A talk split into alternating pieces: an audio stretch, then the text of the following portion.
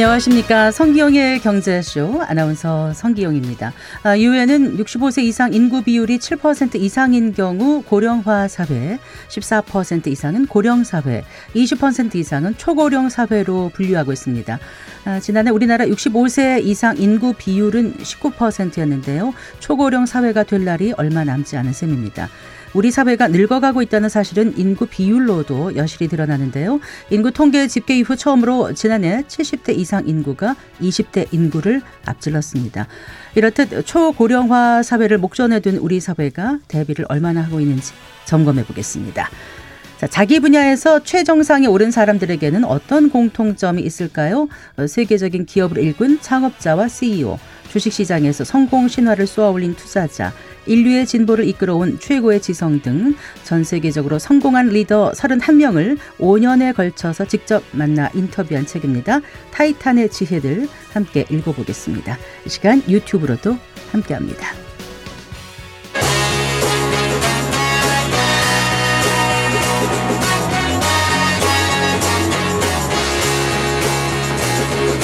경제 시야를 넓혀드립니다. 투자의 지름길을 안내합니다.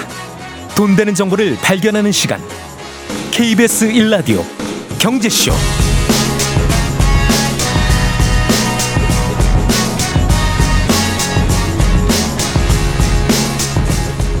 아, 먼저 오늘의 주요 경제 뉴스 정리해 드리겠습니다. 경제 뉴스 브리핑 한국경제신문 최형창 기자와 함께합니다. 어서 오십시오. 네, 안녕하세요. 안녕하세요. 어, 자, 미국 증권거래위원회가 현물로 승인한 비트코인 첫 거래가 이루어졌는데 어떻게 투자자들의 관심 어떻습니까? 네, 상당히 좀 많았다고 볼 수 있는데요. 어, 어제 이제 11개 ETF 상품이 이제 하루 거래 규모 말씀드리면은 46억 달러입니다. 우리 돈으로 한 6조 원 정도 달하고요. 네. 이 11개 ETF가 있습니다. 그 중에서도 이 그레이스케일의 상품이 다른 10개를 압도했는데 이 그레이스케일이라는 이 자산 운용사입니다. 이 하나의 상품 거래액이 2조 9천억 원에 달했습니다. 왜 그럴까? 이제 전문가들이 좀 살펴보잖아요. 이 그 이유를 봤더니 그레이스케일이 기존에 이제 비트코인 신탁 뭐 상품이 상품을 갖고 있었어요. 네. 그러니까 이거를 이제 공식적인 비트 비트코인 ETF로 이제 전환을 하면서 그에 따른 좀 거래량이 많아진 것 아니냐 이렇게 지금 분석들을 내놓고 있고요. 네, 네. 어, 그 다음은 이제 아무래도 세계 최대 자산 운용사죠. 블랙록의 이 아이쉐어즈 비트코인 트러스트. 네. 이게 이제 거래 규모가 9억 5천만 달러, 우리 돈으로 1조 2,400억 원 거래량 2위를 기록했습니다. 네. 그런데 국내 투자자들은 이 비트코인 현물 ETF 투자 못 하는 거죠? 그렇습니다. 지금 이것 때문에 조금 국내 좀 시끄러운데요. 이 금융위원회가 이런 보도 자료를 하나 내요. 비트 미국 비트코인 현물 ETF 관련 딱 제목이 이렇습니다. 내, 내용을 보면은 이 국내 증권사가 해외 상장된 비트코인 현물 ETF를 중개하는 것은 가상자산에 대한 기존 정부 입장 및 자본시장법에 위배될 소지가 있다 이겁니다. 네. 그러니까 가상자산은 위험성이 크고 이 기업 자금 조달이라는 그런 자본시장의 목적에 부합하지 않는다는 이유 때문인 건데요. 그러니까 정부로서는 2017년 이후 변한 게 없다는 게 지금 공식적인 입장인 거예요. 2017년이요? 그때 예. 뭐가 있었죠? 그때 이제 가상통화 투기 근절을 위한 특별 대책이라고 해서 범정부 차원의 연말에 굉장히 큰 발표를 하나 합니다. 네. 그때 이제 핵심은 법정 화폐가 아니고 투기성이 짙은 만큼 이 가상자산을 각별히 주의하라 경고를 했어요. 네. 그런데 사실 이렇게 미국 증권거래소만까지 또 인정을 할 만큼 세상이 바뀌었잖아요. 7년 전. 네. 근데 7년 전. 그대로 지금 입장을 해서 좀 많이 아쉬움을 나타내는 반응이 많이 나오고 있습니다. 음, 현장의 증권사들에서는 좀 혼란스러운 입장이겠어요? 그렇습니다. 그러니까 사실 우리가 이번에 이런 뉴스에 주목했던 거는 자본시장이 가장 큰 미국 증권거래위원회가 승인했기 때문인 건데요.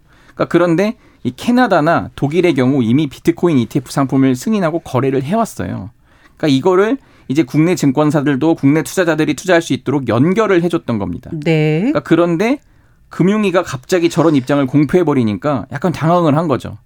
그러니까 미래에셋이나 뭐 삼성 이런 주요 증권사들이 이 부랴부랴 이 캐나다 독일 ETF 대해서도 매수 금지 조치를 내렸어요. 네. 그러니까 증권업계에서 볼 때는 좀 황당하다고 볼 수 있는데 그 이유가 캐나다나 독일 이런 비트코인 현물 ETF가 출시했을 때는 우리 당국에서 아무런 얘기가 없었다는 그러다 거예요. 갑자기 이렇게 네, 얘기하니까. 갑작스럽게 미국이 저렇게 나오니까 이런 거래를 좀 중지할 수밖에 없는 상황이 펼쳐진 거죠. 그럼 이제 고객들이 또 문의를 계속 이어가지 않겠습니까? 그렇죠. 그런데도 당국에서는 관련된 그 가이드라인을 제대로 내놓지 않고 있어서 좀 빠른 시일 내에 입장을 정리해달라 이렇게 요구를 하고 있습니다. 그렇겠네요. 어, 그 일본 주가가 연일 상승하면서 도쿄 증권거래소의 상장 주식 그 시가총액이 오, 상하이 증시를 넘어섰다고요? 네, 그럼 아시아 1위인데요. 그러니까 아시아 증시라고 하면은 보통 이제 크게 도쿄, 상하이, 선전, 홍콩 그리고 서울 이렇게 볼 수 있겠는데 도쿄 증시 시가총액이 3년 반 만에 상하이 증시 총액을 넘어섰다고 지금 일본 니온게이자의 신문이 보도를 했습니다. 일단 먼저 그 주요 지수를 보시면요. 어제 기준으로 일본 증시의 대표 주가 지수인 니케이 222 이게 네, 있습니다. 네. 평균 주가 지수 이 니케이 지수가 34년 만에 3만 5천 선을 돌파했어요. 이 3만 5천 그리고 제가 오늘 종가를 지금 들어오기 전에 확인을 했는데 네, 네. 3만 5,577.11또 네. 올랐습니다. 네. 네. 그래서 지금- 527.25가 올랐군요. 네네. 그래서 지금 니케이 지수가 3만 5천 선을 넘어선 게 1990년 2월 하순 이후 처음이에요. 예. 그러니까 그때가 어떤 때냐면은 소위 일본의 이제 거품 경제라고 하죠. 뭐 버블이라고도 하고 그때가 한창일 때였거든요. 그러니까 지금 굉장한 겁니다. 이 도쿄증권거래소 시가총액이 지금 917조엔, 우리 돈으로 약 8,300조 원인데 이 직전 거래일보다도 이제 1.5% 계속 늘면서 사상 최대치를 계속 경신하고 있고요. 네. 또 달러로 이제 비교를 해보자면은 6조 3,200억 달러. 근데 중- 중국 상하이 증권거래소 시총은 6조 2,700억 달러거든요. 비슷비슷한데 조금 더 많군요. 넘어섰죠. 네. 어쨌든 지금 중국은 물론 이제 상하이나 선전, 홍콩 이런 증시가 좀 시장이 나눠져 있기 때문에 이걸 다 하면 중국 증시 시장이 좀 더 크긴 합니다. 네. 그렇지만 어쨌든 단일 시장 규모로는 도쿄가 한 3년여 만에 상하이를 넘어섰기 때문에 굉장히 지금 일본에서는 좀 들떠 있는 상황입니다. 우리 같은 경우는 코스피가 1년 8개월 만에 최장 기간 내림세 기록했잖아요. 8거래일 연속 하락하고 있는데 예. 예. 자, 일본 이렇게 주식 시장이 좋은 배경을 좀 살펴볼까요? 崔 기자님. 네. 일단 지금 엔저라고 하죠. 엔화값이 싸다 보니까 이 수출 기업 관련주들이 좀 강세를 보이고 있습니다. 또 저금리 효과가 있는데요. 일본은행이 2016년부터 단기 기준 금리를 마이너스 0.81% 유지를 하고 있어요. 그러니까 일명 마이너스 금리라고 하죠. 예, 금리가 낮으니까 증시로 당연히 돈이 좀 몰릴 수밖에 없고요. 은행보다는. 그리고 지금 니온게이자의 신문은 또 이렇게 분석을 했는데요. 엔비디아 등 이런 미국의 기술주 상승세에 힘입어서 도쿄 증시에도 반도체 관련 주식 등 이런 좀 외국인 매수세가 대거 유입됐다고 설명을 하거든요. 네. 근데 또 도쿄 증권거래소가 어제 발표한 게 하나 있는데 외국인 투자가의 작년 일본 주식 순 매수액이 3조 1,215억 원, 15억 원, 억 엔입니다. 3조 1215억 엔. 예. 네. 한화로는 한 30조 원 정도 됩니다. 예. 그러니까 일본 정부가 적극적으로 또 주주 환원 정책까지 독려하면서 또 기업들이 이제 자사주를 꾸준히 매입을 하고 있거든요. 이런저런 여러 가지 이제 시너지 효과를 내면서 도쿄 증시가 힘을 받고 있다 이렇게 분석들이 나오고 있습니다. 자, 그럼 도쿄 증시에서 어떤 기업들이 요즘 각광을 받고 있는 거예요? 아무래도 일단 시가총액이 가장 높은 건 이제 토요타 자동차라고 할 수 있고 시총이 346조 가까이 되고요. 근데 요즘 상승상을 상승장을 주도하는 거는 게임 회사 닌텐도입니다. 네. 네, 시가총액이 닌텐도. 예, 10조 엔이 넘어섰고요. 우리 돈으로 이제 한 94조 원 정도 되거든요. 그러니까 이 회사가 역사가 벌써 130년이 좀 넘어요. 그렇군요. 예, 사실 스마트폰 시대 이후에 이 게임 이제 게임기 망했다 뭐 이럴 때가 있었거든요. 그랬었죠. 그래서 실, 실제로 한 2012년부터 매출이 한 3분의 1 토막이 나고 3년 내리 적자를 냅니다. 그런데 이제 그 콘솔 게임기라고 하죠. 그 닌텐도 이제 게임기를 시장에 내놓으면서 반전을 한 거예요. 네. 또 그런 좀 역사가 있고 일본도 또 지금 제약 바이오 회사들이 두드러지는데 이 차세대 항암제로 주목받고 있는 다이이치 산교 네. 여기가 지금 올해 상승률 2위입니다. 그렇군요. 자, 이번엔 그 납품가 둘러싸고 5년 가까이 갈등을 빚어왔던 쿠팡과 LG 생활건강 얘기를 좀 해주시겠어요? 그렇습니다. 지금 쿠팡 뭐 말하지 않아도 다 아시겠죠. 쿠팡이 이제 그 쿠팡 소비자들이 사실 LG 생활건강 주요 상품을 이 로켓 배송으로 그동안 받지 못했는데 이제 받을 수 있게 된 거예요. LG 생활건강이라고 하면 이제 집에서 쓰는 뭐 생활용품들 있잖아요. 샴- 샴푸, 뭐 치약, 세제 이런 것들을 주로 만드는데 거기에다가 또 하나 좀 주목되는 거는 이제 코카콜라 상품을 한국에서 LG 생건을 통해서 판매가 되고 있거든요. 이 원액을 팔아서 그걸로 이제 LG 생건이 국내에서 제조 판매를 하는데 네. 그 동안에는 이제 코카콜라라든지 파워에이드 이런 음료를 쿠팡에서는 이제 접할 수 없었는데 이번 화해로 이제 판매를 할 수 있게 된 거죠. 네. 그 동안에 두 회사 간 어떤 일이 있었는지 조금 더 설명을 해주세요. 네. 2019년 4월로 거슬러 올라가는데요. LG 생건이 이제 자사 회사 상품에 대해서 지금 불공정 거래를 일삼았다면서 쿠팡을 공정거래위원회에 신고를 한 거예요. 그랬더니 이제 쿠팡이 발끈한 거죠. LG생건이 타 유통업체 판매 가격보다 오히려 높은 가격으로 쿠팡에서 공급을 해왔다 이렇게 반박을 했어요. 네. 그렇게 싸우다 보니까 이제 거래가 중단이 된 겁니다. 그래서 지금 5년 가까이 쿠팡에서는 LG생건 물품이 없었고요. 대신 쿠팡이 이제 이런 논리를 해서 그 빈 공간을 주로 이제 중소 중견 기업 제품으로 채우거나 또 이렇게 해왔는데 그런데 그렇게 하면 또 이제 브랜드가 잘 안 유명하니까 안 팔리니까 자기는 이제 PB 상품 브랜드를 이제 붙여서 판 거죠. 네. 그렇게 해서 저렴한 가격에 시장에 선보였는데 이런 게 이제 한계에 봉착하지 않았나 시스템이 네, 네. 좀 그런 얘기가 나왔고요. 그래서 지금 업계에서는 쿠팡이 먼저 손을 내밀었을 것으로 지금 많이 보고 있어요. 어쨌든 지금 작년 하반기부터 협상을 해서 다시 힘을 합쳐보자고 했고 쿠팡도 호응을 한 것으로 지금 해석이 되고 있습니다. 네. 쿠팡 입장에서는 LG 생활 건강과는 다시 이제 손을 잡기는 했는데 뭐 아직 해결하지 못한 숙제가 있다고요? 그렇습니다. 그게 뭔가요? 마지막 남은 게 이제 CJ 제일제당인데요. 아, 예. 그러니까 여기도 사실 2022년 말에 납품 단가 관련해서 갈등을 빚었어요 쿠팡이랑. 그러니까 그래서 쿠팡이 이제 예를 들어서 CJ가 만든 그 즉석밥 상품 있잖아요. 다 빼버린 거예요. 그러니까 그런 다음에 CJ는 그럼 야 당신들이랑 안 해. 어디랑 하냐? 신세계 그리고 네이버와 손을 잡고 반 쿠팡 전선을 펴니다. 네. 그럼 이제 네이버도 온라인 유통 사업을 하다 보니까 그런 수요가 서로 맞았던 거죠.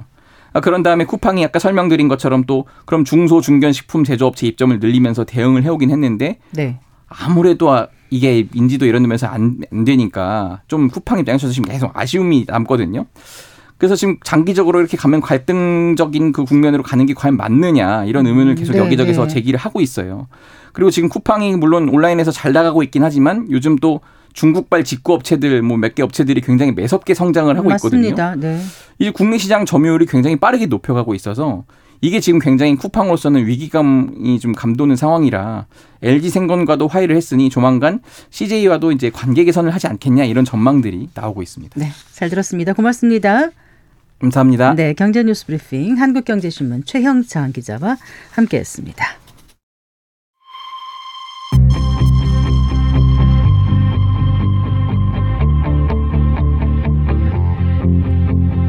경제 전문가의 원포인트 레슨. 꼭 알아야 할 정보와 이슈를 알기 쉽게 풀어드립니다. 대한민국 경제 고수와 함께 투자의 맥을 짚는 KBS 일라디오 경제쇼. 진행의 성기영 아나운서입니다.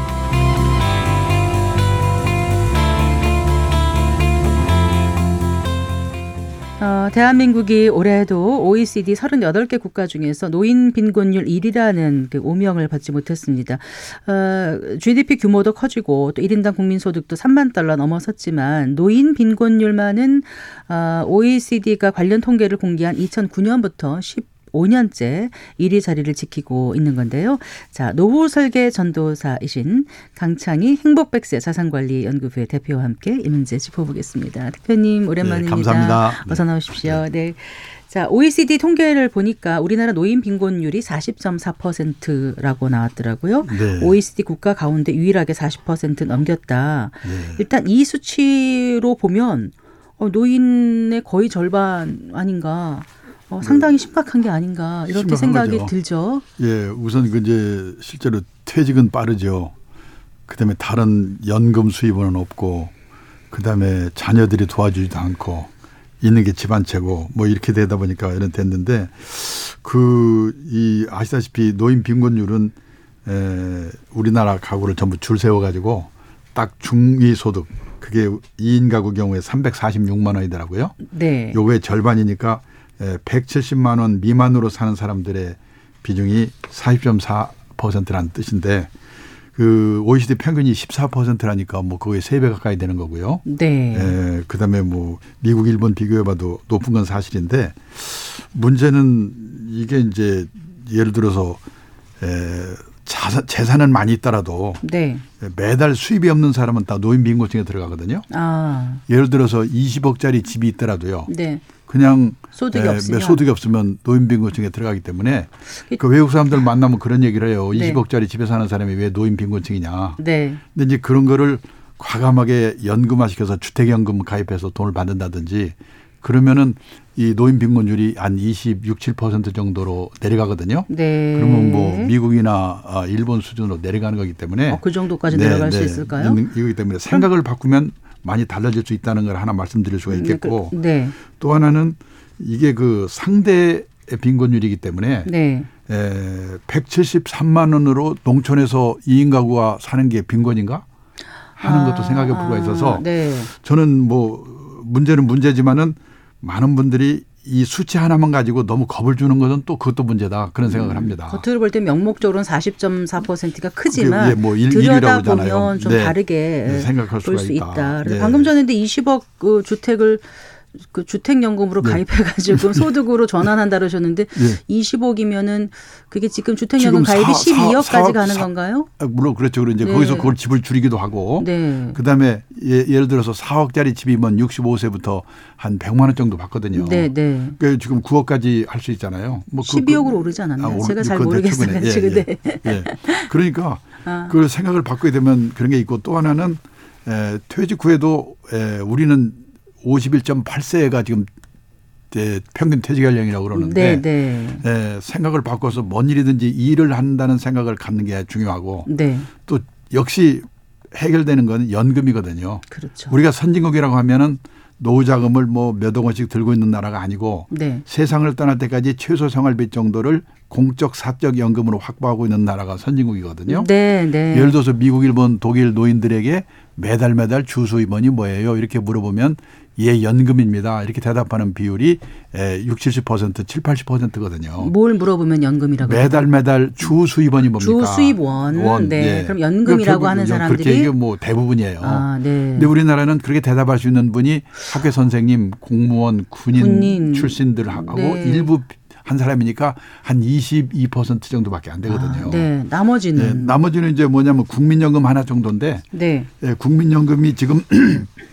65세 이상 고령자 중에서 국민연금을 약간씩이라도 받는 분이 68%고 네. 그리고 어, 월 60만 원 미만이 74%예요. 네. 그러니까 얼마 안 되죠. 그렇죠. 그러니까 결국 연금을 젊을 때부터 연금에 대한 인식을 제대로 해서 연금을 잘 가입하는 거가 어떻게 보면은 노인 빈곤증에 빠지지 않는 가장 중요한 방법이다. 근데 우리가 아직 그게 안 돼 있는데 저는 생각을 바꾸고 미리미리 준비하면 해결될 수 있는 문제다. 저는 그렇게 생각하고 있습니다. 네.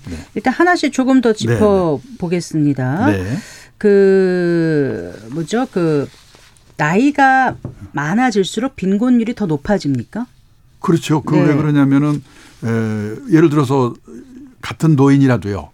에, 65세 이전이면은 전기 노령이거든요. 네, 네. 전기 노령기에 있는 분들은 보면은 뭐 일도 할 수 있고 그 다음에 이 몸도 덜 아프고 근데 대개 보면 후기 노령기에 들어가면 에, 여러 가지 의료비도 많이 들어가고 그러기 때문에 에, 빈곤율이 높아질 수밖에 없죠. 네. 소득은 없는데 그 네. 연금은 없는데. 네. 자, 자료 조사된 거 보니까 66세에서 75세까지의 노인 소득 빈곤율은 31.4%, 네. 또 60, 76세 이상이 52.0%. 그게 이제 그러니까 이제 지금 말씀하신 대로, 네, 그대로 그렇네요. 드러나는 것 네. 같아요. 그러니까 네. 76세 이상이면은 두 명 중 한 명꼴로 지금 네. 그 이제 빈곤층이라는 거고 방금 전에 말씀하신 걸 생각해 보면 기본적으로 네. 이분들 정도 연세에는 이제 연금으로만 살아야 할 수- 되거든요. 근데 연금이 지금 혜택을 마- 받지를 예, 거의 못- 못 하니까 예. 그러니까는 그런 상황이 아닌가 싶어요. 예, 예, 예. 네. 그러니까 한국의 연금 제도가 아직 미성숙하고 예. 고인 그러니까 고령 노인이 받는 연금이 매우 낮은 수준이라고 이제 OECD에서도 그렇게 평가하고 있는데 네. 자 일단 뭐 어떻게 해요? 그 이제 이제까지는 열심히 일을 했지만 지금 현재 내가 이제 소득은 없고 네. 아까 집 한 채 있다 그러셨는데 집 한 채도 없는 경우도 있고 네. 자 그런 경우에 자녀들도 먹고 살기 바빠서 네. 나를 도와주지 못하면 네. 이제 방법이 없지 않습니까? 네. 자, 그럴 경우에 좀 일이라도 좀 해보고 싶은데 네. 일할 기회가 없다는 게 이게 참 문제인 것 같아요. 그렇죠. 그래서 이제 지금 청년 실업도 넘쳐나고 있지 않습니까? 에, 그런데 젊은 사람들이 일자리를 뺏을 수 없기 때문에 기본적으로 일을 하기 위해서는 에, 젊은 사람들이 할 수 없는 일이거나 네. 할수 있다고 하더라도 하려고 하지 않는 일을 할 수밖에 없기 때문에 네. 에, 좋은 어, 바람직한 거는 에, 젊은 시절부터 미리미리 구반 인생의 그걸 생각하면서 에, 젊은 사람들과 경쟁하지 않는 일 같은 거를 준비하는 게 중요한데 네. 그거는 뭐 미리미리 하지 않고는 어렵잖아요. 그러면 이제 에, 그러지 못하고 준비를 한, 어, 퇴직한 사람들은 할수 없, 어, 할수 있다고 하더라도 하려고 하지, 하지 않는 일 해야 되는데 그래서 이웃나라 일본에서도 보면은 네. 아파트 관리인이 경쟁률이 50대 1이래요. 아, 그러니까 거기도. 마찬가지입니다. 네. 그래서 지금 요즘 신문에도 보면 폐유지 줍는 노인분들이 많이 늘어나고 있잖아요. 네. 늘어나게 많다고 그러잖아요. 그래서 뭐 한 달에 16만 원 번다. 뭐 이런 분들은 아마 예, 연금 소득도 없고 자녀들이 도와주지도 않고 준비도 안 됐기 때문에 네. 뭐 이런 일이라도 할 수밖에 없는 게 아닌가. 그러니까 폐지 줍는 노인이 4만 명 넘는데 말씀하신 네. 것처럼 한 달 내내 16만 원 벌고 네. 평균 연령이 76세예요. 네. 하루에 5.4시간이 돼서 일주일에 엿새를 주우면 네. 월 15만 9천 원이고 네. 우리 흔히 말하는 리어카 있잖아요. 네, 그걸 네. 가득 채워도 8천 원이 안 된다고 하는데 이걸로 전혀 그 그렇죠. 그러니까 네. 그런 분들은 어떻게 보면은 네. 예, 우리가 그 복지 제도로 해결을 사실은 해야 되는 거거든요. 그래서 이제 기초연금 같은 거를 좀 이렇게 에, 좀 늘려서 해야 되는데 우리 재정이 좀 잘 뒷받침되지 않고 있지 않습니까? 네. 예, 일본 같은 경우만 해도 에, 우리나라의 기초연금에 해당하는 것이 1인당 69만 원 정도거든요. 근데 우리는 그렇군요. 30만 원 조금 넘으니까 뭐 네, 네. 그- 그런 면에서 에, 그런 보- 이런 분들은 복지로 해결할 수밖에 없으니까 그 복지 혜택이 닿지 않으니까는 뭐 신문지를 주어서 폐휴지를 주어서라도 해결하시고 계시는 거겠죠. 음. 네. 그리고요 지난해 이제 전체 파산 신청한 사람들을 이제 살펴봤더니 60세 이상 비중이 역대 최고를 기록했다고 하더라고요. 네, 네. 아 이렇게 노인 파산이 많네요. 네. 그 이제 그 이 노후 파산의 용어에 대해서 좀 확실하게 에, 우리가 알 필요가 있는데 음. 저는 노인 파산이라고 했는데 대표님께서는 네. 뭐 노후, 파산으로 노인 파산 아, 같은 얘기입니까? 네. 파산의 뜻인데요. 네. 이 파산은 이 법적으로 말하면은 에, 돈이 없어서 빚, 돈 빌린 걸 갚을 수가 없기 때문에 네. 에, 이제 법원에 신청해서 파산 신청을 한다고 그러잖아요. 그런 그 통계가 좀 발표가 된 거고 아까 그 일본 같은 사회에서 뭐 이렇게 노인 빈곤 노후 파산은 뭐냐면은 에, 일종의 한 10년쯤 전에 일본에서 만들어진 신조어라고 보는데 네. 돈이 없어서 불행한 노후를 보내는 그런 노인들의 삶을 에, 노후 파산이라고 얘기하거든요. 네, 네. 근데 그때 그 일본에서 NHK 공영방송에서 그 방송한 내용이 책으로 돼 가지고 우리나라에도 번역이 돼서 출판이 되면서 네. 한 10여 년 전부터 우리나라도 이 노후 파산, 노후 파산 하면서 에, 공포 분위기가 좀 확산되고 있는데 에, 용어는 그- 그렇게 확실히 알고 쓰셔야 될 필요가 있습니다. 네. 어쨌거나 지금 그 60세 이상 그 노후 파산이 예. 꽤 많은 거죠. 그러니까 옛날에는 에, 이 전체 그 노후 파산한 사람들 중에서 네. 예를 들어서 2018년 같은 경우에는 1년에 노후 파산 신청을 한 사람이 빚 못 갚겠습니다. 신청한 사람이 에, 4만 한 3천 명이었는데 그중에 26%가 60세 이상이었는데 네. 에, 작년 전반기 1월에서 6월까지만 보면은 에, 8,500명 정도 어, 노후 파산 신청을 했는데 네. 그 중에 41%가 에, 60세 이상 고령자였거든요. 네. 그러니까 고령자의 비중이 이렇게 높, 뭐 26%에서 41%로 늘어났으니까 에, 그만큼 더 고령자가 더 노후 파산자가 그렇게 된 많다는 이유는 뭐라고 보세요? 그러니까 지금 아까 말씀드린 것처럼 에, 조기 퇴직하고 네. 그다음에 다른 수입원이 없고 네. 또 하나는 뭐냐면 에, 우리나라나 일본은 기본적으로 예, 부모는 가족이 부양한다는 생각을 갖고 있었거든요. 이제까지 그래 예. 왔었죠. 예, 네. 예를 들어서요. 부모 부양에 대한 의식 조사한 결과를 보면은 부모 부양 책임이 오직 가족에게만 있다 이렇게 물어봤을 때 예라고 대답하는 사람이 1998년 얼마 안 되잖아요. 그때는 90%가 그렇게 대답을 했어요. 예라고. 그러니까 1998년도만 해도 모든 사람들이 예, 부모 부양은 가족이 한다고 생각했거든요. 25년 전만 예, 해도, 예. 네. 근데 그게 2020년 조사를 보니까 20%로 줄었어요. 아, 그리고 뭐라고 대답하냐면 사회 모두에게 책임이 있다. 그 말은 나라에서 책임지세요. 그런 얘기거든요. 나만 할 수는 예, 없다. 예. 안 하겠다는 아니라 못 하겠어서 그런 그- 것 그- 같아요. 그렇죠, 그렇죠. 살기 힘드니까 다들. 그리고 네. 이제 부모 스스로 알아서 해야 됩니다 하는 비율도 한 20% 가까이 되더라고요. 음, 네. 근데 지금 갑자기 이렇게 에, 나라에서 그걸 책임지려고 보니까 그 재정이 뒷받침되지 않으니까 네. 지금 과도기에 있기 때문에 더 힘든 것 같습니다. 근데 노인분들이 이제 네. 그 정년 퇴직 후에 사업하려다가 또 실패하는 경우도 있고 네네. 이렇게 좀 어디에 자산 투자했다가 또 실패하는 경우도 있고 네. 어, 또 사기를 당하는 경우도 있고 그러니까 저는 그- 자녀들 도와주다가 또 네. 자녀가 사업 실패해서 그러니까 그걸 노- 떠안는 경우도 있고 노후 파산에 빠지는 다섯 가지 리스크라고 그래서 제가 이 얘기를 하는데요. 첫째는 뭐냐면 말씀대로 에, 갑자기 퇴직을 해가지고 이 뭡니까 은퇴 에, 창업해서 실패하는 리스크. 네 두 번째가 금융 사기 당하는 리스크. 많죠. 그다음에 네. 세 번째가 중대 질병 걸려가지고 조, 어, 비용 많이 쓰는 그러네요. 그 네. 건강 리스크고요. 네. 그다음에 말씀대로 자식한테 돈 퍼주고 어, 고생하는 성인 자녀 리스크가 있고요. 네. 또 하나 요즘 심각한 건 뭐냐면 황혼 이혼이 늘어나고 있거든요. 예, 네. 전체 이혼 건수 중에서 네. 예, 결혼하고 20년 이상 된 중년 황혼년 비율이 1990년도만 해도 전체 이혼 건수의 5%였는데 네. 예, 2022년에는 37%예요. 아, 급격히 늘어났군요. 그렇죠. 황혼년이 네. 하게 되면 재산을 반으로 나누잖아요. 네. 그 거기서 또 잘못 파산하게 되는 거죠. 이 다섯 가지 리스크가 에, 굉장히 조심해야 되는 거죠. 네. 네. 자, 이제 초고령 사회 진입을 코앞에 두고 있고 지금 말씀하신 이제 노인 빈곤율 아까 OECD 통계랑 예, 뭐 예. 우리 통계청이든 뭐든 조금 이제 접근하는 시각 분석에 따라서 다를 수는 있습니다만은 네. 빈곤율이 낮지 않고 심각한 상황인 거는 다들 네. 동의하실 거예요. 네. 자, 그런데 우리의 사회보장제도가 이런 흐름에 맞게 잘 갖춰져 있는지 뭐 잠깐 언급하셨지만 예, 예. 많이 부족하죠. 그렇죠. 뭐 그러니까는 이 가족이 책임지도를 갑자기 몇 년 사이에 노 뭡니까 정부가 책임을 져야 되니까 우선 예산이 주지 않고 또 고성장 시대는 그런 게 좀 어느 정도 가능했는데 지금 뭐 1% 성장 저성장 시대로 들어가기 때문에 네. 점점 더 힘들어지지 않나 그런 생각이 듭니다. 그 건강 문제요. 예. 갑자기 의료비도 많이 들지만 네. 이 간병비 문제라는 게 이게 굉장히 사회적 문제가 되더라고요. 네. 당사자도 힘들지만 가족들이 그렇죠. 이 비용이 이전보다 너무 많이 급격히 증가해서 네. 이 문제도 참 심각한 것 같아요. 지금 보니까요. 지금 아직 저는 이제 지금 76세인데요. 네. 네, 아직까지는 그 그렇게 문제가 되는 것 같지 않아요. 근데 전기 노령기까지는 그렇게 쌩쌩하거든요. 네. 근데 후기 노령기에 들어가면은 정말로 여기저기 이제 간병 돌봄이 필요해지는데 에, 지금 일본의 경우에는 베이비부머 세대가 다 후기 노령기에 들어가 있어요. 네. 절벽 밑으로 내려갔거든요. 네. 우리는 가기 직전에 있기 때문에 아직 더 실감이 안 나는데 일본의 그 지금 사회 문제가 뭐냐면 가- 에, 그걸 간병 돌봄을 개호라고 그러더라고요. 네, 네, 개호. 개호 난민, 개호 대란.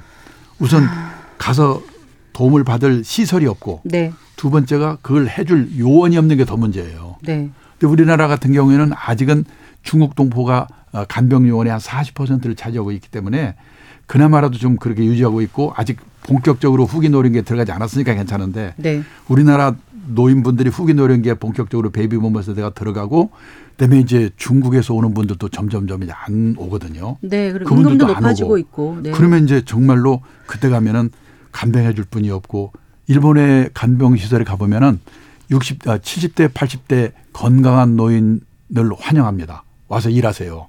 아, 노- 80대의 그렇죠. 건강한 네, 네. 노인을 그 환영합니다. 노노 간병이라고 네, 그러거든요. 그 얘기는 많이 하더라고요. 예, 그러니까 지금 그런 걸 보면은 우리는 과연 누가 해줄 건가? 그런 시설은 그 과연 우리가 예, 충분한가? 그래서 저는 이 이제 미리 예, 그런 후기 노인 노령기에 들어가기 전에 네. 예, 내가 문제가 됐을 때 어떤 시설에 들어갈 건가 하는 것을 미리미리 사전 조사 잘 해보는 거. 그리고 그 비용은 어떻게 할 건가. 엊그저께 신문 보니까 뭐 한 달에 400만 원, 600만 원 정도 간병비가 든다고 그러더라고요. 네. 그러니까 월급 다 예. 벌어서 해도 예, 모자라는 예. 경우도 있다고 하더라고요. 정말- 자녀가 많으면 그나마 네. 분담이 되는데 네. 자녀가 없거나 하나 정도 있으면은 그러니까 그거 지금 말인가. 정부에서 뭐, 네. 뭐 건강보험으로 좀 어느 정도 보완, 지원해 준다고 그러는데 네, 네. 지금 다른 것도 지금 적자가 나고 있잖아요. 그렇기 음. 때문에 그 문제도 그 간병비 를 모으기 위해서라도 다른 데서 돈을 아끼는 수밖에 없다. 그런 생각을 합니다. 그러니 젊었을 때 좀 돈 벌고 예. 어떻게 되겠지 이런 막연한 생각으로 네. 그냥 막 소비하고 그러면 큰일 날 것 같다는 생각이 들어요. 네, 네. 대표님 뵐 때마다 그런 생각을 이제 더 하게 되는데 사실 네. 일본 같은 경우는 굉장히 그 어, 노후 정책이 잘 마련된 국가고 일찍부터 고령화 사회로 들어가면서 잘 준비를 한 줄 알았는데 네. 일본은 그렇게 힘드니 우리는 어떨까 이런 어, 걱정이 앞섭니다. 네. 자, 근데 이제 그 사회 보장 시스템 네. 정부가 해야 된다 네. 이런 말은 쉬운데 사실 말씀하신 것처럼 네. 재정에도 또 한계가 있고 네. 예 여러 가지 이제 문제가 있어서 결국은 네. 내 인생 내가 준비하고 내 노후 내가 준비하겠다는 마음을 좀 가져야 될 텐데 네. 결국 노후 재무 설계를 잘 해야 되지 않겠습니까? 그렇죠. 네. 그 편안한 노후를 위해서 예. 편안까지 아니더라도 예. 그냥 빈곤하지 않은 노후를 위해서 어느 정도의 그 돈이 지금 뭐 필요할까요? 그 저기 예, 통계청 자료를 보니까 아 300만 원 정도가 에, 어느 정도 적정 생활비라고 그러고 몇 인가구예요? 예, 이, 이제 2인 가구요. 이인 가구, 예, 네. 그런데 에, 저는 그 금액이라는 게 농촌에 가면 어떻게 될 건지 또 도시에서도 또 서울 같은 데는 어떻게 될 건지 이거 말씀드릴 수가 없는데 기본적으로 저는 에, 경제적으로 자립하는 거는 네. 에, 몇 어, 얼마가 있어야 됩니다. 그거보다도 주어진 경제적 상황에 자기 자신을 맞춰놓는 능력을 우리가 기르는 거. 네. 왜냐하면 보면은 우리가 고성장 시대를 30년 40년 살았기 때문에 우리 머릿속에는 고성장 마인드, 고성장 체질이 몸에 박혀 있기 때문에 네. 에, 그 고성장 마인드 체질을 빨리빨리 버리는 거. 네. 그다음에 또 하나는 에, 집 한 채 있으면 노후가 해결된다고 생각했는데 결코 그렇지 않다. 네. 집에 대한 생각을 바꾸는 거. 네. 그리고 어 퇴직하고 나서라도 남의 눈을 의식하지 않고 뭔가 일을 하는 거. 네. 예를 들어서 일본에서도 보면은 가정 주부들이 40대 후반이 되면은 에, 전업주부인데도 네. 애들 이제 교육에서 손 떼잖아요. 네. 대부분이 아르바이트를 한다고 그래요. 가사 시간 예. 빼놓고 예. 남는 시간에. 네. 그리고 네. 남자분들도 그렇게 해서 결국은 뭔가 방법은 무슨 일이든지 일을 해서 해결하는 방법 네. 이런 방법밖에 생각을 보지 수 없지 않을까 생각합니다. 네, 그러려면 또 건강을 젊었을 때부터 잘 다져 놔야 네. 할 텐데 네.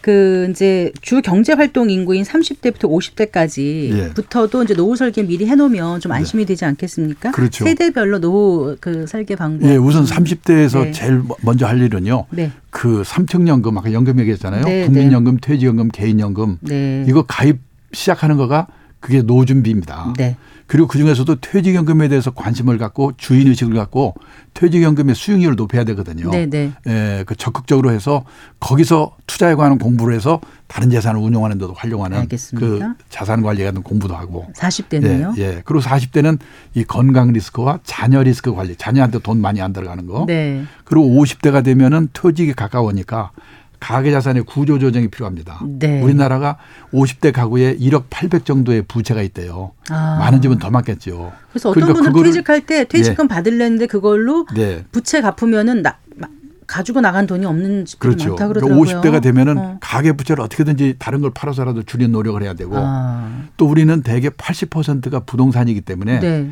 이 부동산의 편증된 자산 구조를 에, 구조정하는 문제 그 네. 두 가지를 빨리 시급해야 되고요. 네. 그다음에 퇴직하고 나서도 돈이 되는 일이든 사회공헌 활동이든 취미 활동이든 뭔가 일거리를 생각하는 그 준비가 50대 할 일이 60대 할 일이 아닐까 생각합니다. 네, 오늘 말씀 잘 들었습니다. 네, 고맙습니다. 감사합니다. 네, 강창희 행복백세 자산관리연구회 대표와 얘기 나눠봤습니다.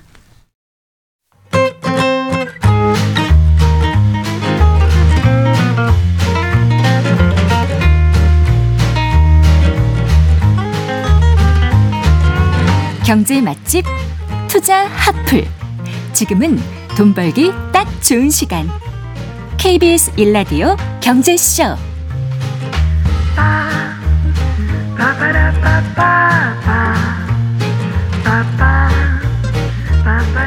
네시 38분입니다. 자, 리더는 어떤 사람을 말하는 걸까요? 리더가 되기 위해서는 어떤 자질이 필요할까요? 리더는 타고나는 것일까요? 아니면 만들어지는 걸까요?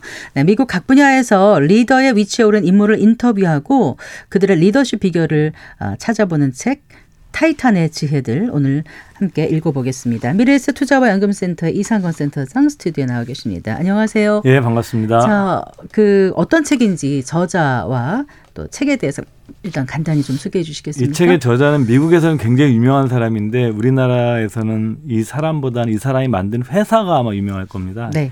그 데이비드 루빈스타인이라고 칼라일 사모펀드죠. 우리나라에 아, 네. 외환위기 때 와가지고 이제 투자도 많이 해서 지금도 우리나라에 많이 투자하고 있는 회, 사모펀드 중에 하나인데요. 이 데이비드 루빈스타인은 미국의 3대 그 사모펀드 회사죠. 뭐 블랙스톤, KKR, 칼라일 이 3대 회사 중에 하나고 이 칼라일 회사의 특징 중에 하나가 이제 거물 정치인들을 영입하는 것으로 유명하죠. 조지 부시 전 대통령, 뭐 존 메이저 영국 총리, 제임스 네. 베이커 전 국무장관 이런 사람들이 했었고 어, 저도 이 책을 읽으면서 처음 알았는데 이 사람이 그 자신의 이름을 딴 토크쇼 데이비드 루빈스타인 쇼와 그 워싱턴 경제클럽 회장을 맡아서 진행한 이제 인터뷰죠. 그러니까 소위 미국 사회 각 분야에서 지도적인 위치에 있는 사람들 30명을 인터뷰한 책입니다. 네. 31명 아닌가요? 30명, 30 30명 이고요. 음, 네. 이 책에 나오는 인물들의 뭐 면면을 보면 뭐 제프 베조스, 빌 게이츠, 워렌 버핏 이런 기업인들도 있고요. 뭐 조지 부시, 콜린 파월 그 미국의 여성 최초의 흑인 그, 그 국무장관을 했던 콘돌리자 라이스 이런 사람도 있고 또 첼로의 요요마, 골프의 잭 니클라우스 이런 문화예술들이 있어서요. 네. 이들을 각 항목별로 다섯 명씩 묶었어요. 네. 그러니까 뭐 비전가형, 육성가형, 혁신가형, 통솔자형, 뭐 의사 결정형, 목표 달성가 네, 이렇게 나눠서 여섯 개 유형으로. 예, 나눴는데 네. 각 항목당에 다섯 명씩이 있는 거죠. 네. 주로 기업인들은 비전가형, 육성가형, 혁신가형에 있고요. 아. 예, 주로 이제 분류 리더십 분류 측면에서 네, 보면 네. 정치인들은 통솔자형, 의사결정자형에 있고요. 네. 스포츠인과 예술가들은 주로 목적 달성가형에 좀 배치가 돼서 음, 책이 구성되어 네, 있습니다. 충분히 이해가 됩니다. 예, 근데 이제 이 데이비드 루벤, 루벤스타인 예, 루벤스타인. 스스로가 이제 큰 기업의 창업자였고 예, 이 뭐 그 인터뷰 그 뭐죠 그 경제 아, 그 토크쇼를 한 건가요? 예, 그쵸. 5년간 예. 거기서 인터뷰한 사람들을 만나 많이 만나본 거 아니에요? 그리고 또 사적으로도 또 친분이 있는 사람들이고요. 그렇죠. 그래서 예. 뭐 전 세계 부호들의 재산 그 사회 환원 약속인 The Giving Pledge 예, 거기 이제 빌. 게이츠하고 뭐 워렌 버핏하고 함께 다 동참하고 여기 있는 사람들 중에 상당수가 거기 멤버들입니다. 음. 이게 뭐냐면 Giving Pledge는 자기가 죽기 전에 네. 그 죽고 나서 내가 그 기부하는 것이 아니라 죽기 전에 자기 재산의 절반 이상을 그 기부하기로 약속한 미국의 부자들의 모임인 거죠. 정말 쉽지 않은 예, 건데요. 이 사람도 거의 모임 네. 멤버고 여기 나오는 네. 기업가들은 거의 다 그 모임 멤버들인 거죠. 예. 그러니 일반 기업도 안 해보고 그냥 그렇게 돈을 모아보지도 않고 이런 사람과는 좀 다를 것 같아요. 질문도 예, 예. 다르고 밀도도 다르고 그럴 거라 좀 생각이 드는데 그래서 스스로 이렇게 만나본 어떤 그 리더들의 자질 특징은 어떤 걸로 요약을 하던가요? 이 사람이 그 책 앞부분에 네. 자신의 경험과 자신이 그동안 사업을 하면서 만났던 리더들 그리고 이 책의 인터뷰 내용에 실렸던 사람들을 또 인터뷰하면서 느꼈던 것들을 정리를 해서 총 13가지의 요소가 그들의 리더를 만들어내는 그 요소였다라고 얘기를 하고 있어요. 뭐예요? 첫 번째가 운. 운이 있어야 돼요. 맞네요. 그러니까 네. 뭐든지 큰 성공은 능력만으로 될 수는 없어요. 예, 공감합니다. 운이란 요소 항상 있어야 네. 되는고요. 그 우리나라에서도 뭐 삼성그룹을 창업하신 이병철 회장이 붓글씨를 참 잘 쓰셨잖아요. 그분이 가장 많이 써준 붓글씨가 세 글자예요. 운, 둔, 근. 성공하려면 운과 둔. 그 둔한 게 아니라 이제 버티는 힘. 네, 군, 그 끈, 끈기. 네, 이거 세 가지가 있어야 된다. 그래서 이 글을 제일 많이 써줬거든요. 아. 마찬가지 거기서 첫 번째가 운이에요. 네, 예, 운. 두 번째가 뭐 성공에 대한 열망. 당연한 네. 거죠. 새로운 독창성을 추구하는 힘. 그 다음에 장기간의 노력. 집중. 실패. 그 다음에 실패를 이겨내는 끈기. 설득력 이런 것도 굉장히 중요하죠. 저장 그렇게 얘기하면 설득력은 뭐냐면 말로 설득할 수 있거나 글로 설득할 수 있거나 네. 그 사람이 아니면 자기가 행동으로 설득할 수 있거나 세 가지 중엔 반드시 하나 있어야 된다는 거예요. 설득력 예, 세 가지 중에 하나는? 있어야 된다. 예, 아, 이렇게 네. 방송 잘하시는 분들은 이제 말로 하실 수 있을 것 같고요. 네, 겸손한 태도, 네, 공로 나누기.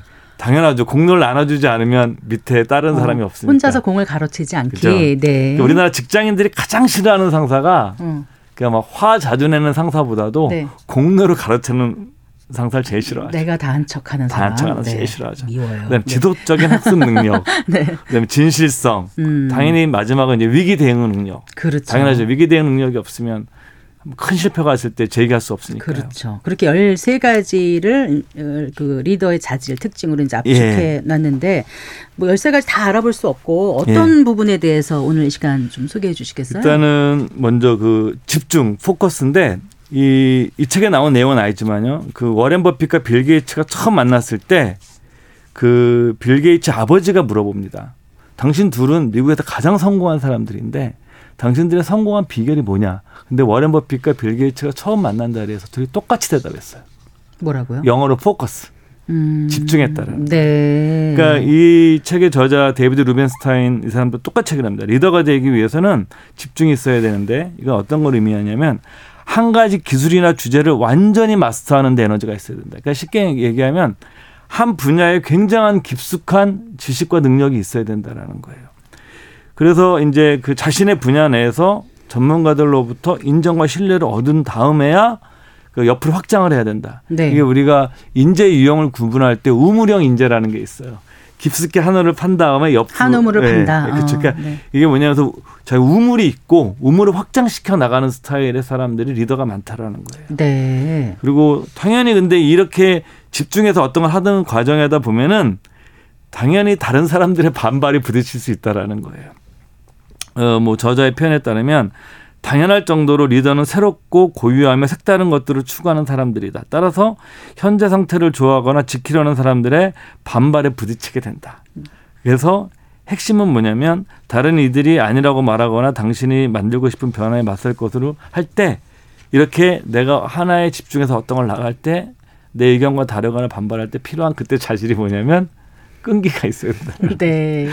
여기서 그 인물 중에 하나가 그 어떤 사람이 나오냐면 그 IBM 최초 여성 CEO 인터뷰가 나옵니다. 그 지니 로멘티라고 뭐 국내에서는 이렇게 뭐 빌 게이츠나 뭐 마이크로소프트사나 애플 이런 그 팀쿡이나 이런 사람들보다는 덜 알려져 있지만 굉장히 유명한 여성 CEO입니다. 네. 이 사람도 되게 입지전적인 사람인데 10대 초에 아버지가 집을 나가고 그 아버지가 가출을 한 거죠. 어머니가 사남매를 혼자서 키웠고 뭐 자기가 그때 그 집세를 못 내서 길거리에 나갈 상황이었었고 식량 배급표를 받으러 다녔다고 그래요. 근데 어머니는 굉장히 당당했대요. 그래서 어머니가 그때까지 많이 배우신 분은 아니었는데 낮에는 일하고 밤에는 학교에 직업 교육을 받아서 나중에는 시카고에 있는 우리나라 얘기하면 한 고등학교 정도 나오셨고 한 번도 살 그 일을 안 했던 분이 아버지가 가출하기 전까지는. 음, 그래서 네. 그때 자기가 뭐 아이들 일하고 밤에는 공부하면서 또 학위를 따서 시카고에 있는 한 병원의 행정 책임자가 되어 있는데 이 이 그 지니 로메티라 CEO는 그래서 어려서부터 엄마를 대신해서 엄마 대신 학부모에도 동생들 나갔던 사람이에요. 그래서 네. 자기 학부모에도 참석을 했었는데 네. 자기가 어머니한테 배웠던 가장 중요한 교훈은 인생에서 무엇이냐? 이게 끈기와 관련이 있는데 한마디로 이렇게 얘기합니다.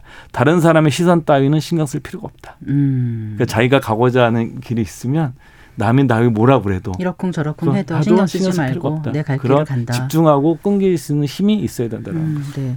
사실 이제 리더의 덕목 아까 뭐 13가지도 있고 뭐 흔히 뭐 희생이다, 뭐 절제다, 끈기, 포용, 관용 여러 가지 뭐 겸손 희생은 잘 모르겠습니다. 아니, 그런 얘기들을 많이 하잖아. 예, 예, 그래야 예. 된다. 예. 근데 사실상 리더가 된 거를 보면 어떻게 보면은 좀 남들과의 경쟁에서 일단 승리한 사람들인 예. 사람이 많잖아요. 맞습니다. 그러면 과연 어떤 과정을 거쳐서 갔을까 이런 생각이 들 때도 있는데 예. 경쟁에 대해서 이들이 갖고 있는 생각은 어떤 건지 궁금하거든요. 저는 인터뷰를 읽으면서 물론 이 사람들이 뭐 좋게 얘기하는 것 측면도 있겠지만 기본적으로 다 성공에 대한 열망이 있는 사람들이거든요. 근데 보통 우리가 성공에 대한 열망과 경쟁심 우리는 같은 개념으로 생각하는 경향이 있는 것 같아요.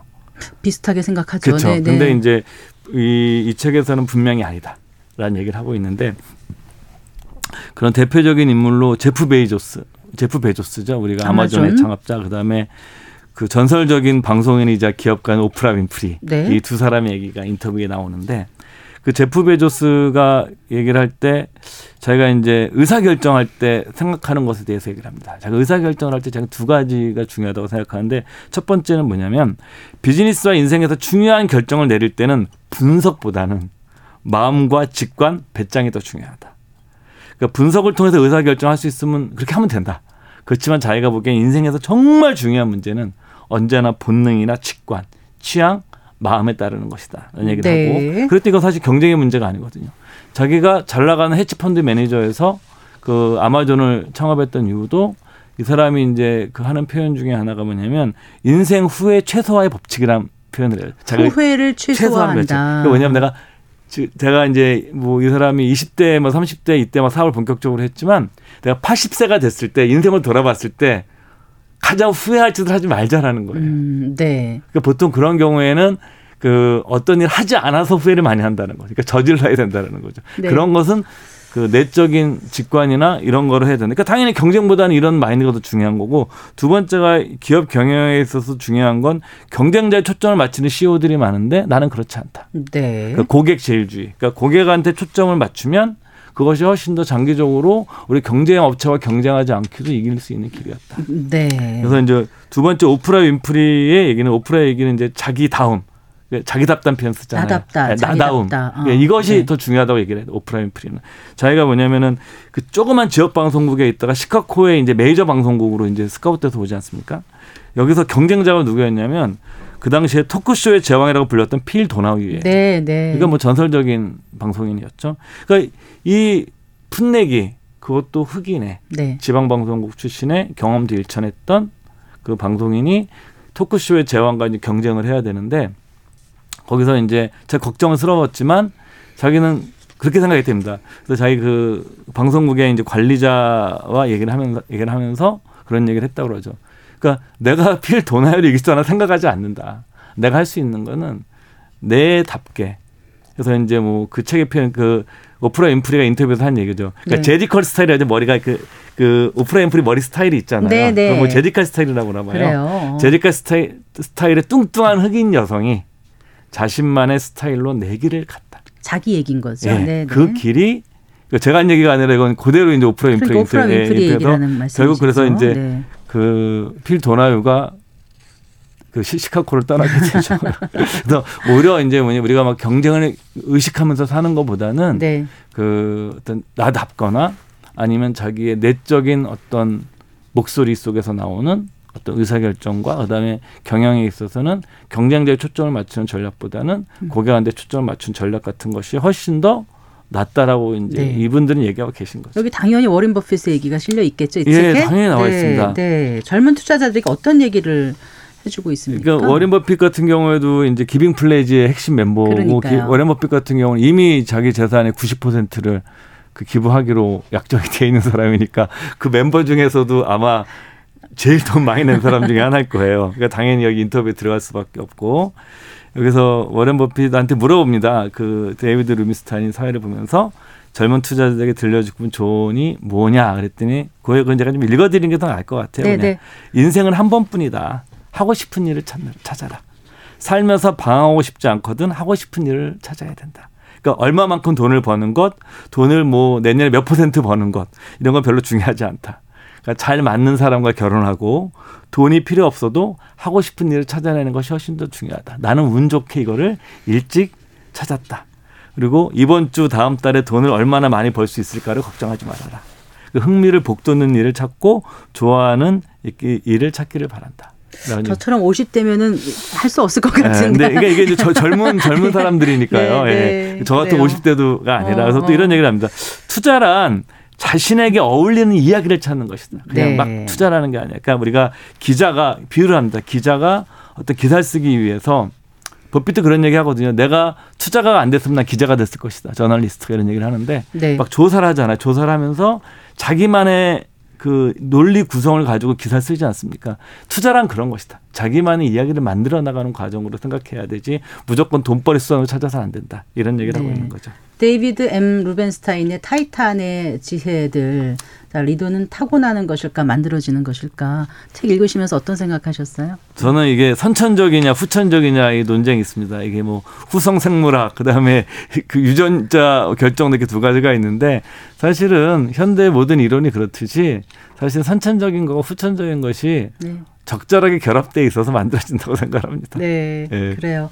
아, 많은 분들이 참 살아가는데 지혜가 필요한데 가끔은 성공한 이미 성공한 분들의 예. 어떤 지혜를 찾으면서 나만의 방법을 그쵸. 또 찾아가는 방법 그런 거 생각해 보시면 도움이 될것 그러니까? 네. 버핏도 얘기하지만 자기 자신의 인생 모델을 찾는 것이 성공으로 나가는데 굉장히 중요한 길이기 때문에 네. 여러분들 그 모델을 찾으시면 좋을 것 같아요. 알겠습니다. 잘 들었습니다. 고맙습니다. 예, 감사합니다. 네, 이상건 미래에셋 투자와 연금센터 센터장과 함께했습니다.